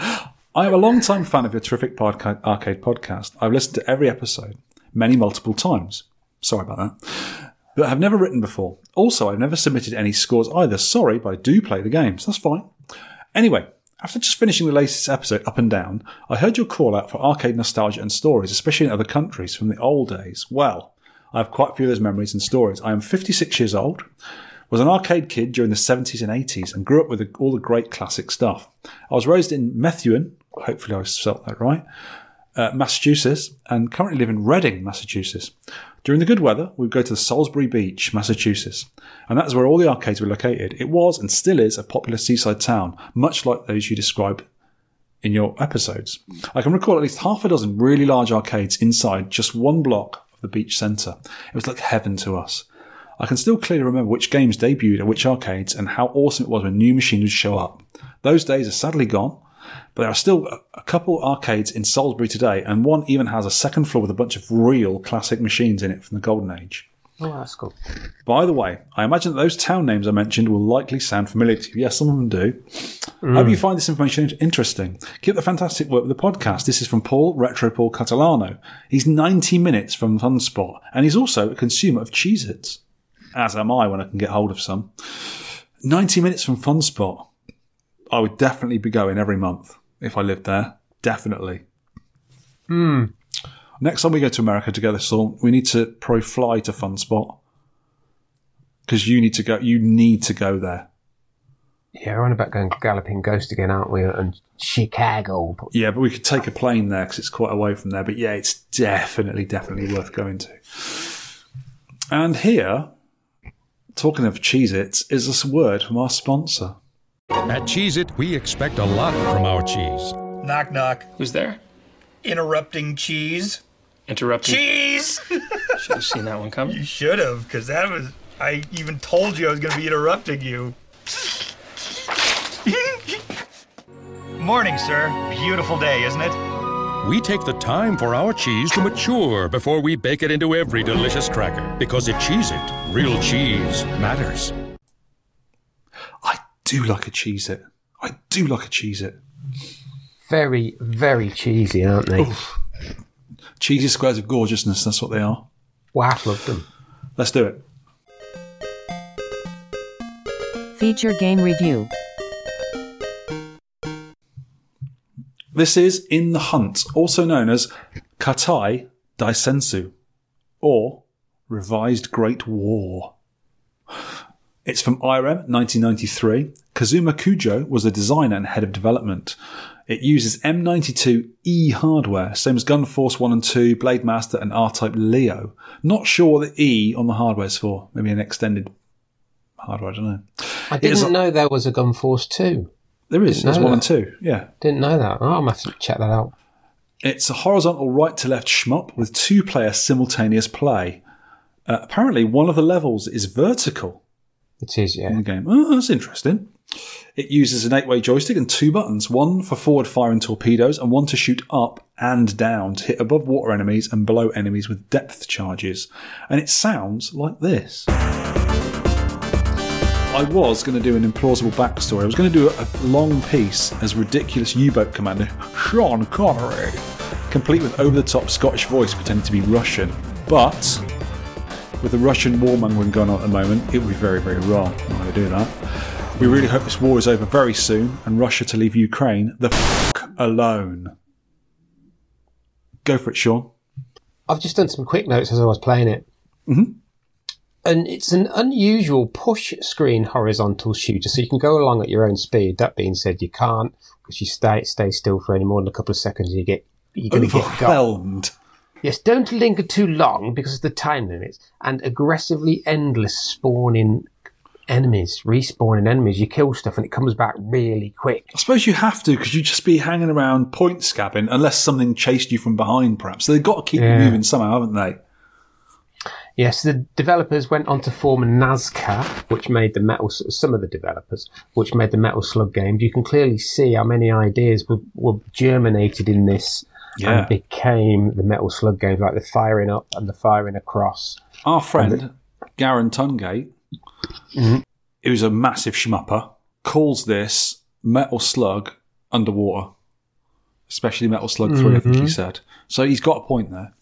You can shoot the enemy missiles and depth charges before they get to you. That is unusual in shmups and something I couldn't really get my head around as I was playing it. I spent a lot of wasted time trying to avoid the shots being fired at me. we can just shoot them in the very limited play area you have. That's probably why they're letting you shoot the, the projectiles being thrown at you because there's not a lot of room to move around. So you have to shoot stuff to get out of your way.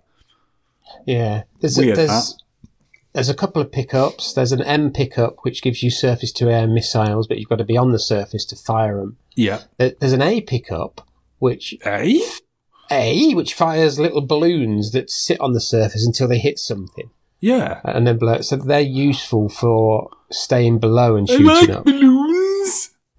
But the M missiles are good if you you're floating on the water and you, you can fire. You can get four, I think I've got. I don't know if you get any more. Yeah, they're, they're um, And they, they, they, home they in on homing missiles. Yeah. homing on the aircraft. Blue power up gives you slow but powerful front firing torpedoes, even slower than your normal torpedoes, so I've Oh, avoided God. them. Red gives you stronger torpedoes. Blue capsules release star bubbles. Star bubbles! Bubbles!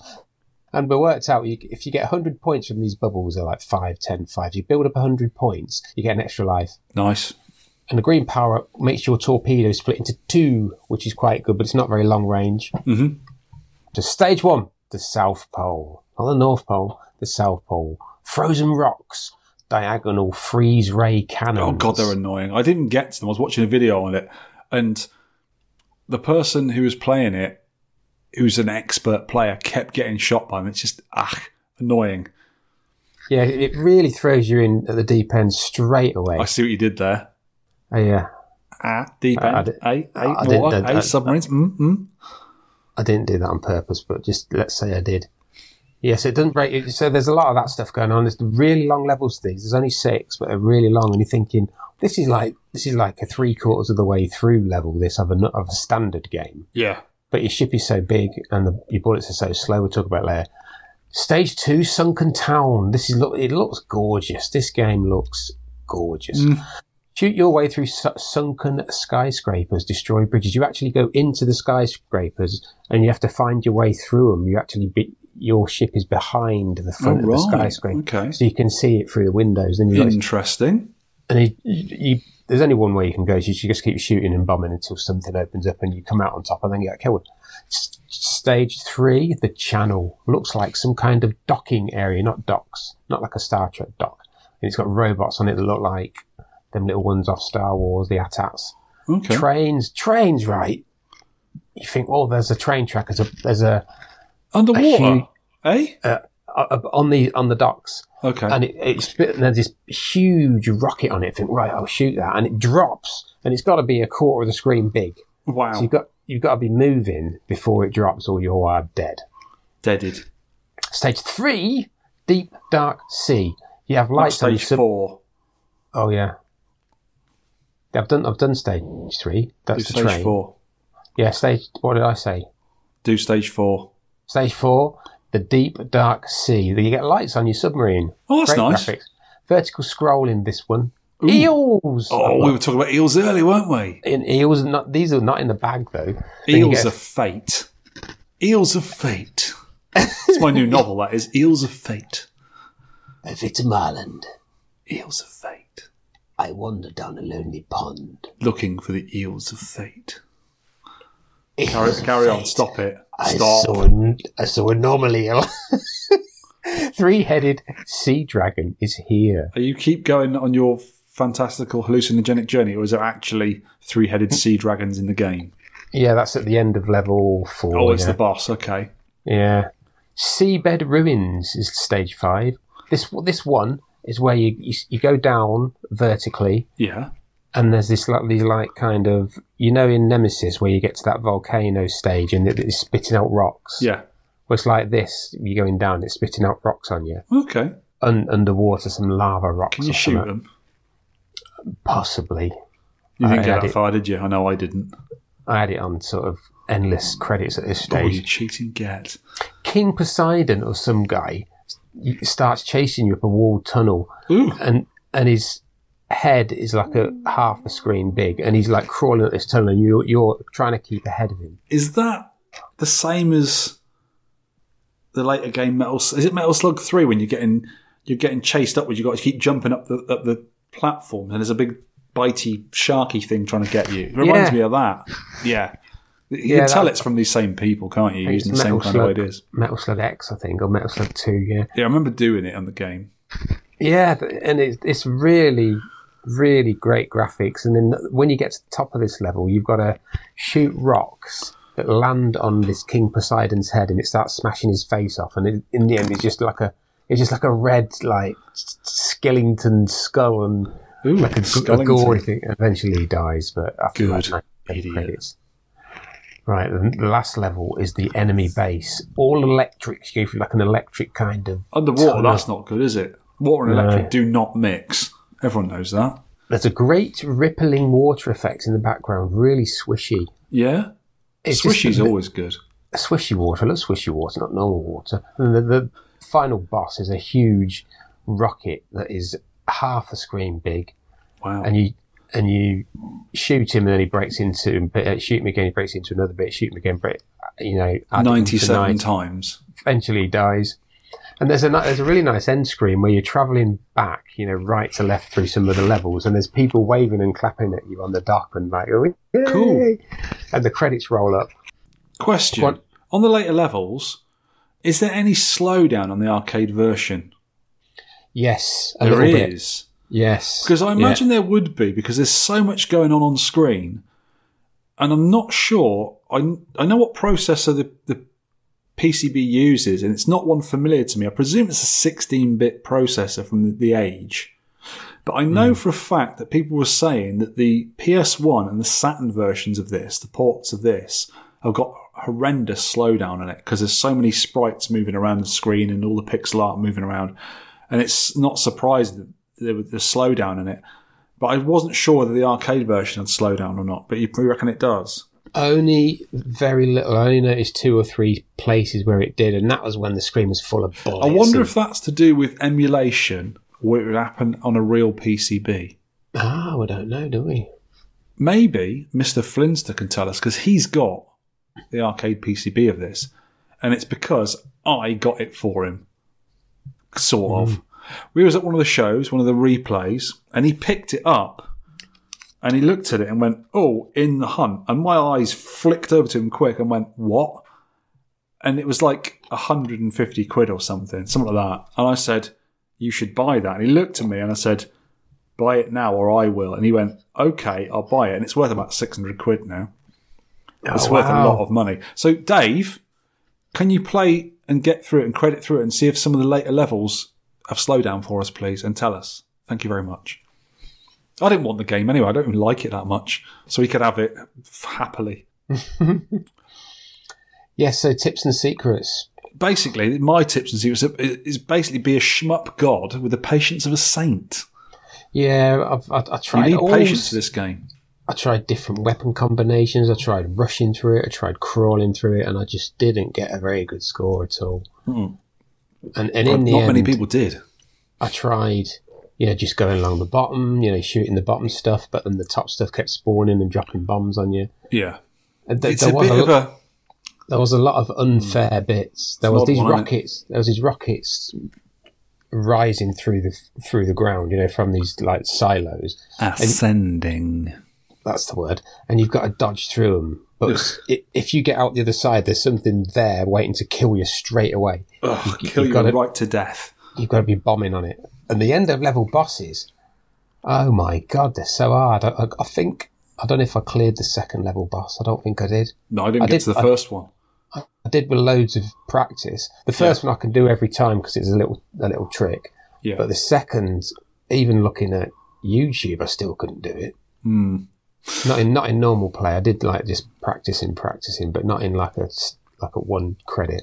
What do you reckon of the graphics and sound? I think most people are in agreement with you. Yeah, the graphics are absolutely stunning. Amazing animation. I wasn't stunned, but they are nice sprite art. Uh, but they're they're wasted, like a lot of a lot of the bullet hells that you play, which are gorgeous looking if you stop and look at them. But they're cluttered by a million billion things all going on at the same time, which I think is overkill and it's wasted. Mm. Uh, I think this game does look good if you stop it for five seconds and, and study it. It looks lovely. But when you're trying to play the game, it's just a clutter. It's a massive clutter. Yeah, the And, animation, yeah, kind yeah, of the ruins it colours. for me. Just- yeah, it looks really good. Level design's good as well. It's it's diff- every level is different. Yeah, The, the sound's pretty decent. It's got that kind of. It's almost like a Sega Mega Drive kind of vibe to the sound. Actually, oh, it's got that kind of uh, is it FM synthesis they call it? maybe. Yeah, sort of MIDI sounds, isn't it? Yeah, and and the marquee and the bezel are, just really good as well. Are you Really- thinking of the one they got at Galloping Ghost or the original one? Because we've got to talk about this actually. Because the the machine they've got at the Galloping Ghost was custom made before they got it, and the marquee is like a sort of a rounded marquee, and it's filled with water, and it's got a little air um, pump in it, pumping water, so it's got bubbles in it. And I think it's got like submarines and stuff inside the marquee. It's actual sort of live, almost like a fishbowl marquee. And when we were there, it was bubbling away, and it looks really gorgeous. And I think that's what you were thinking about originally. But the actual, the actual original marquee of the submarine is quite good as well. It's quite nice. But the the one they got at Fun Spot is brilliant. And apparently, it leaked, and all the water's come out of it. But I think our friend Pete Hahn, Super Pete, should go at it with his with his sealant gun and fix it because it needs to have the water back in again because it was really really nice that custom marquee and it just really made the machine look really cool. I loved it. Yeah, the Pie, Pie Factory guys reminded us- of that. I remember seeing it when he said it. Yeah, Yeah, we've seen it in action. We've seen it bubbling away. It looks really good. But apparently, it leaked, which is a bit of a bummer. Hmm. Yeah, get it. Especially fixed. Get it fixed, Galloping Ghost. Come on, we want to see it. It's awesome. especially on electrics. Yes, don't want that Hmm. happening. Electrics. But yeah, the marquee is great. The bezel is great. I didn't see any side art online. No, I, I got any? a feeling it's a kit. You know, I don't think there was ever a machine. I think it's just a kit. Yeah, it could be. PCB, marquee, control panel, art. That's all it is, I believe. Mm. But they, they could have made some really brilliant side art for it because you got underwater theme, submarines, torpedoes, all that sort of gear. That'd be really cool to put on the side of a cab. But yeah, not so good. Yes, trivia. Trivia. DAS in the game, the game keeps going on. You have defeated DAS. It stands for Dark Anarchy Society. Sounds cool. Does sound cool, that I'd join the Dark Anarchy Society. Sounds brilliant. I, bet you would, and they'd be playing The Cure and that, wouldn't they? And like Oh, amazing. Gothy love it. McGoth Band. Yeah. Do you listen to Gothy McGoth Band? Some. Still. Good, eh? They're good, aren't they, them? I like their 80s hit, Let's All Sing the Goth. Yeah. Let's Mm. all do the goth down the golf, golf walk. Oh, oi, e, I like bats. Probably what it goes like, isn't it? That's brilliant. Uh, yes, it was created by the same. Some of the people, not all of them, have been looking into this that did the R Type series. Yeah. So there's kind of a similarity to the chunky style graphics. And then they went went on to form Nazca, which we know. Offshoot. And they only did they did Neo Turf Masters, and they only did Metal Slug one, two, and three. They didn't do any more. What is that game that's very like Metal Slug, but I think it's got like a horror theme to it? Dave Flinster had it Oh, I don't know. in two of his Dino King cabinets linked together, and it's on um, IGS hardware. It's called Demon Front. But I can't remember what the name of the game is. I have to look at I that. thought those people did that game as well. Oh. It's a really good game. It's very similar to the Metal Slug. It's got like a horror theme to it. And that is probably the best known thing about the game. The people who did In the Hunt went on to make some other great games as well. And you reckon there's four different endings to this? Like we're ever going to finish it, for goodness sake. Yeah, apparently there is. The the one I saw was cheating through it, and you know you got you got a nice little screen where the credits rolled, and then you you your ship went back through some of the, I think maybe two of the levels, and people were little sprites were clapping and cheering as you went through. Level, ending one, beat the game in one player mode using at least one continue. Ending two, beat beat the play player, beat the game in one player mode without using a continue. Ending three, Oh yeah. be- beat the game in two player mode and defeat the other player after the last oh, boss. Oh, it does. It does look um, a double dragon at the end. Don't know. You got to fight each other out. Ending four, beat the game in two player mode and let the timer run out. Ooh. How would you ever know that? If you played this, you, paid, you spent about nine quid finishing this game off right, continuing through it with your friend. Mm. How would you know to let the timer run out? And also, if you're playing two players together, how how would you even do that? How crowded the game is already with one player with your big sprite. How would you play two players on the same screen? That'd be really, really cluttered, wouldn't it? And how would you go about fighting with each other to, to win the game? You must be facing each other at the end. Perhaps Ooh. it's on YouTube. That's interesting, isn't it? That's, yeah, that's really odd. That yeah, we forgot to mention this is a two-player simultaneous game as well, which I can't see that would work. It'd be too too cluttered, surely. You can see it happening in the attract mode, but I wonder if there's any. I bet there's some more slowdown with that. I only noticed it a couple of times, to be fair, when it when the screen was really, really busy with bullets and that. Which is most of the time. Yeah, I Right. Oh, so. Oh, we've got some pretty damn good scores actually. Okay, let's start. Oh my! All the way down at the bottom. Someone's got 100 points. This is Johnny B. Thank you, Johnny B, for your very, very poor effort. I think that I think he's just sort of saying. I think he turned it on and just gone, no, hmm. no. Want the one point? Retro Rex eight thousand four hundred Ross Ross, 10,000 dead. dead, which will be a lot playing yeah, this game. yeah, you are be a lot. Cellbug got 12,300. Love the visuals, but this game was horrible, way too difficult and way too frustrating. I was, if I was dropping in real quarters of this machine, I wouldn't have spent more than 75 cents. Absolutely. Mike TV, 20,080. Despite the difficulty, I do like the game. Irem and those chaps could really crack on with the Metal Slug, created a game for me that at least feels different from other shooters, despite it. But it is different. It is different, especially with the underwater theme. Very different. You missed a couple of scores here. Uh, Mark Watno Grave, you got 14,300. What was I looking at? Andrew Driver got 17,400. Then it was Mike TV. Yeah. Then Ian Cullen, 20,200. Only a quick few goes tonight, but it seems like there might be a decent game in there, but it also looks like a bit of a coin muncher.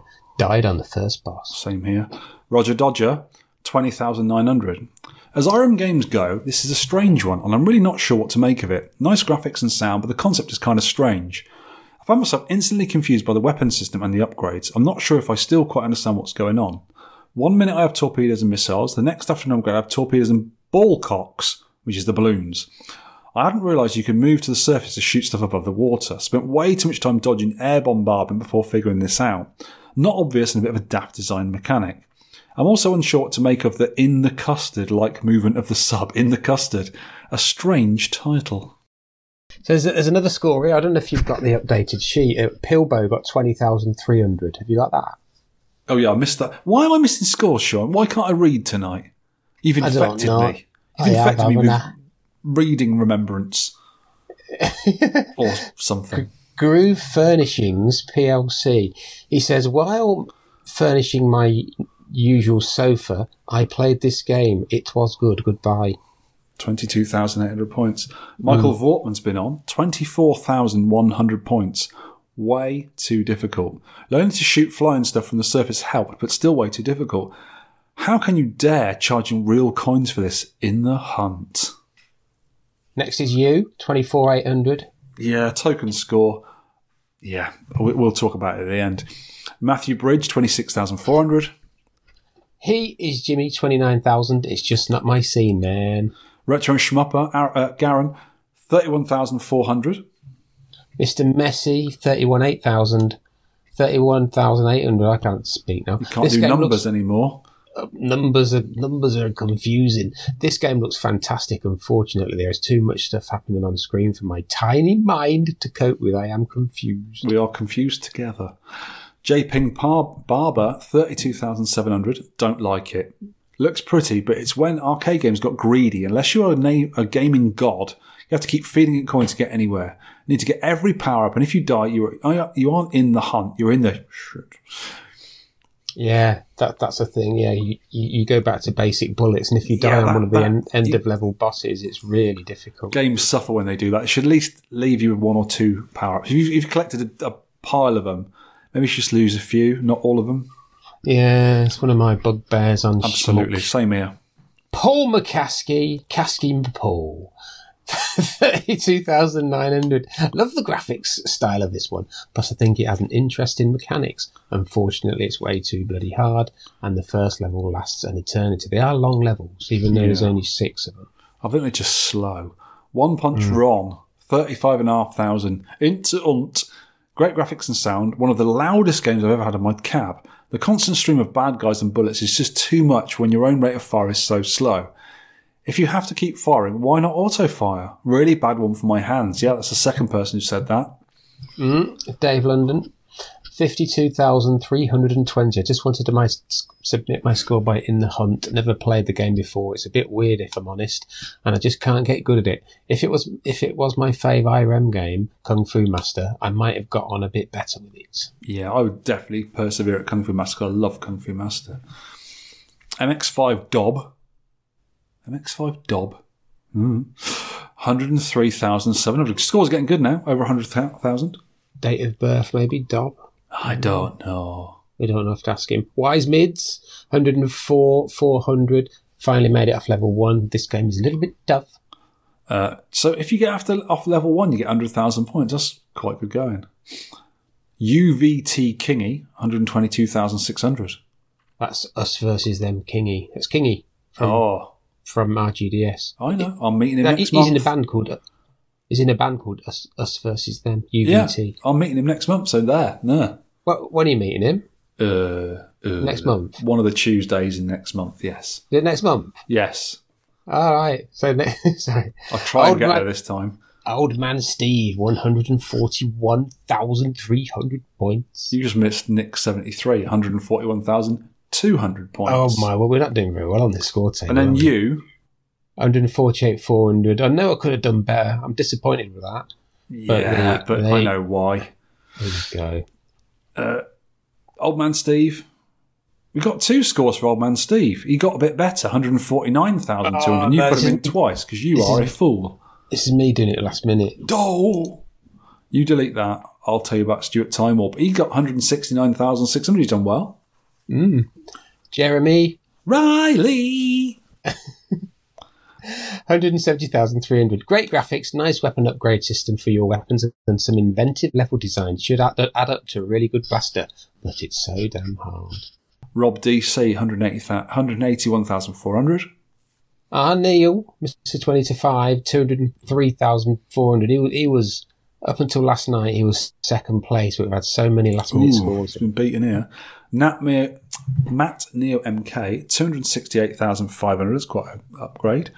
An unusual shooter with push scrolling. R Type meets Metal Slug underwater. Not a bad game, but the push mechanic gets tiring real quick. IREM have done several better shooters. Okay, but won't return in a hurry. Mm. Zestora, 290,300. These are good scores now.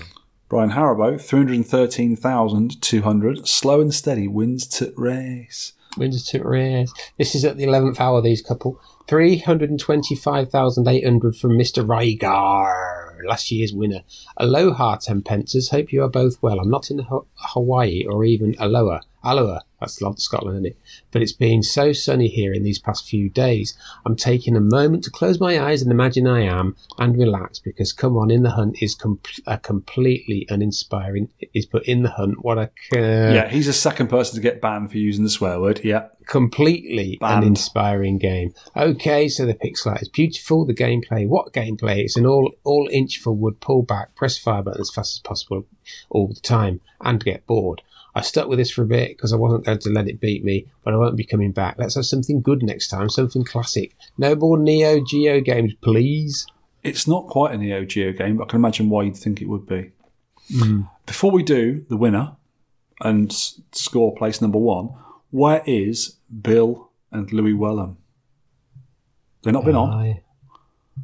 I, don't think so. Uh, you missed them. There'll be hell to pay if you missed Let them. me have a I expect Louis's got about four billion. He, he- he's an up and coming Mr. Charlie Farr. He is. Mr. Charlie Farr has not played it because he did not like the mechanics.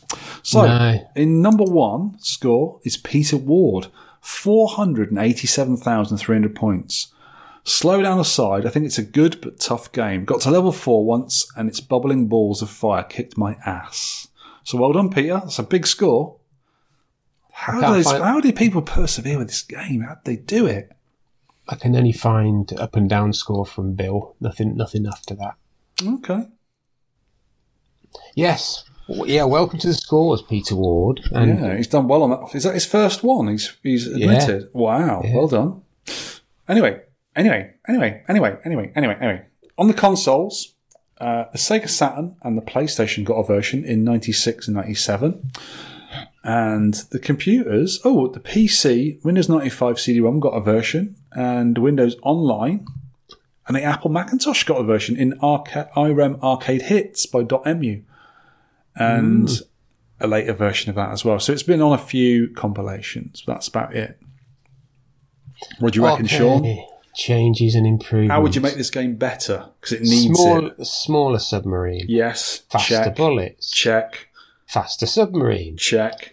less respawning of enemies that were killed two seconds ago. Yeah. Extra lives at 100k, etc. You, you do get an extra life if you collect All those, things. Yeah. Star bubbles, Star bubbles. shooting through the sky. But you need to get to like level four before you can even get them. Yeah. Keep at least some of the power ups when you die. Yeah. Absolutely. It's very nearly a good game. Right. This is a game I really thought a lot of the listeners would enjoy, and I think we need one to enjoy. Looks and sounds the business, devved by the guys of Metal Slug fame and made by IREM, who make some excellent games. How could I have been so wrong? This game is an inch forward, shoot a million things in a cluttered play area nightmare.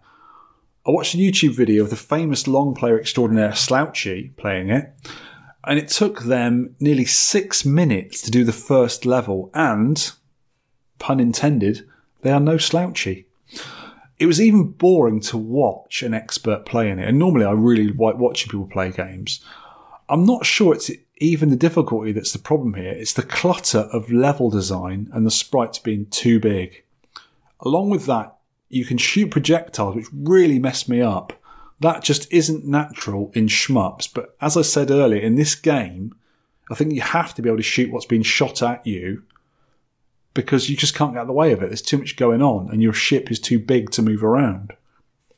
I think you only get your timer's like 99, but I think as you get through certain parts of the level, you get more time, don't you? It, Yeah. The time goes up again. I'm not sure. I didn't really pay much notice to that, but I remember getting down to like 16 time. Oh, Then it right. went back. Then it went back up to 50. So there must be Maybe if you hit a checkpoints. certain checkpoint, you get another 10 or 20 seconds or something. I think so.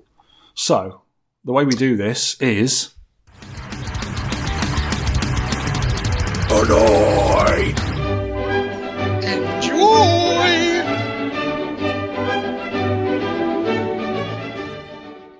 If ever there was a game of style over substance, this is it.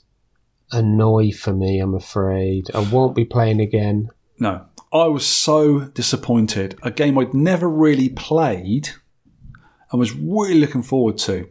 Annoy. And this is a new bit of the section we're going to put in here now. This is called The Last Word. If you want a good underwater, underwater shmup, go play Battle of Atlantis. It's a reskinned stroke bootleg scramble game themed underwater and it's really good. Play that rather than this. Finished. Mic drop.